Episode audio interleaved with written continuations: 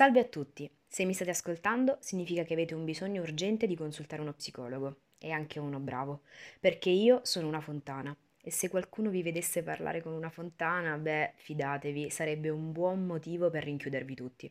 Se avete deciso di correre il rischio di sembrare pazzi, allora mettetevi comodi e ascoltate la mia storia.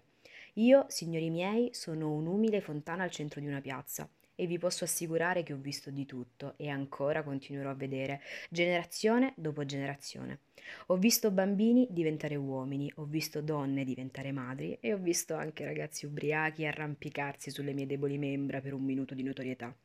Sono stata costruita, restaurata, si sa, ad un certo punto i ritocchini se li fanno tutti, e sono stata fotografata tante e tante volte mi avessero pagata per ogni foto fatta, sarei di certo una fontana d'oro, ma resto umile. Io sono Franca Villese, esattamente come la ragazza che dà voce ai miei pensieri. Vi racconto la storia di questa piccola città dell'Alto Salento. Qui in Salento l'usule scarfa le pietre e il lucore, e quindi se sentite un calore invadere improvvisamente il vostro corpo, state calmi, sono io che faccio questo effetto. Si racconta che il 14 agosto del 1310 il principe di Taranto Filippo d'Angiò si trovava a caccia nei pressi del villaggio di Casalvedere e qui, signori miei, accadde un avvenimento inconsueto e straordinario. Durante la battuta, un certo mastro Elia Marrese si accorse della presenza di un cervo sulla riva di un piccolo lago. Quando il cacciatore scoccò la freccia per colpire l'animale, questa invece di dirigersi contro il cervo, volse la punta verso di lui per trafiggerlo. L'avvenimento spinse l'uomo ad urlare per richiamare l'attenzione dei compagni.